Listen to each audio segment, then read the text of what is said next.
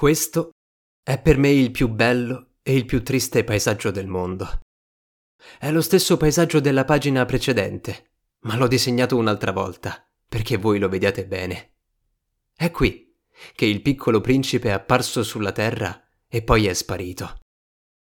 Guardate attentamente questo paesaggio, per essere sicuri di riconoscerlo se un giorno farete un viaggio in Africa, nel deserto.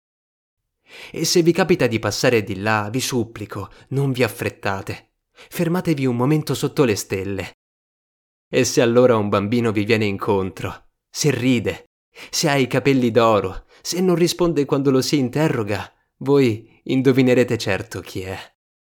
Ebbene, siate gentili, non lasciatemi così triste. Scrivetemi subito che è ritornato. Avete ascoltato il piccolo principe di Antoine de Saint-Exupéry, letto da Marco Di Felice.